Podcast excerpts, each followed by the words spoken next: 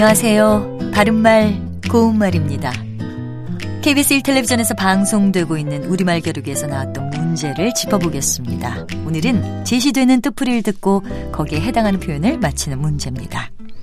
어떤 사실이나 사태가 발전하는 전환점 또는 어떤 일이 한 단계에서 전혀 다른 단계로 넘어가는 전환점을 비유적으로 이르는 말을 뜻하는 삼음절로 된 한자어 명사 무엇일까요? 출연자의 답에는 분기점과 분수령이 있었습니다. 이 중에서 정답은 분수령입니다. 원래 분수령은 지리에서 분수계가 되는 산마루나 산맥을 뜻합니다. 다시 말해서 근원이 같은 물이 두 줄기로 갈라져 흐르기 시작하는 산마루나 산맥을 가리키는 거죠.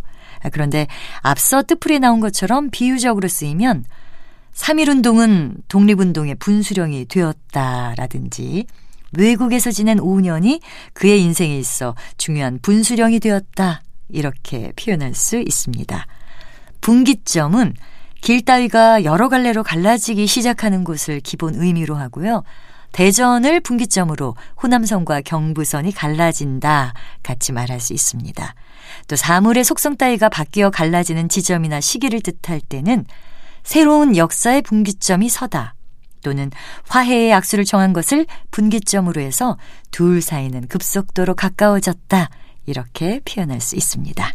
바른말 고운말 아나운서 변희영이었습니다.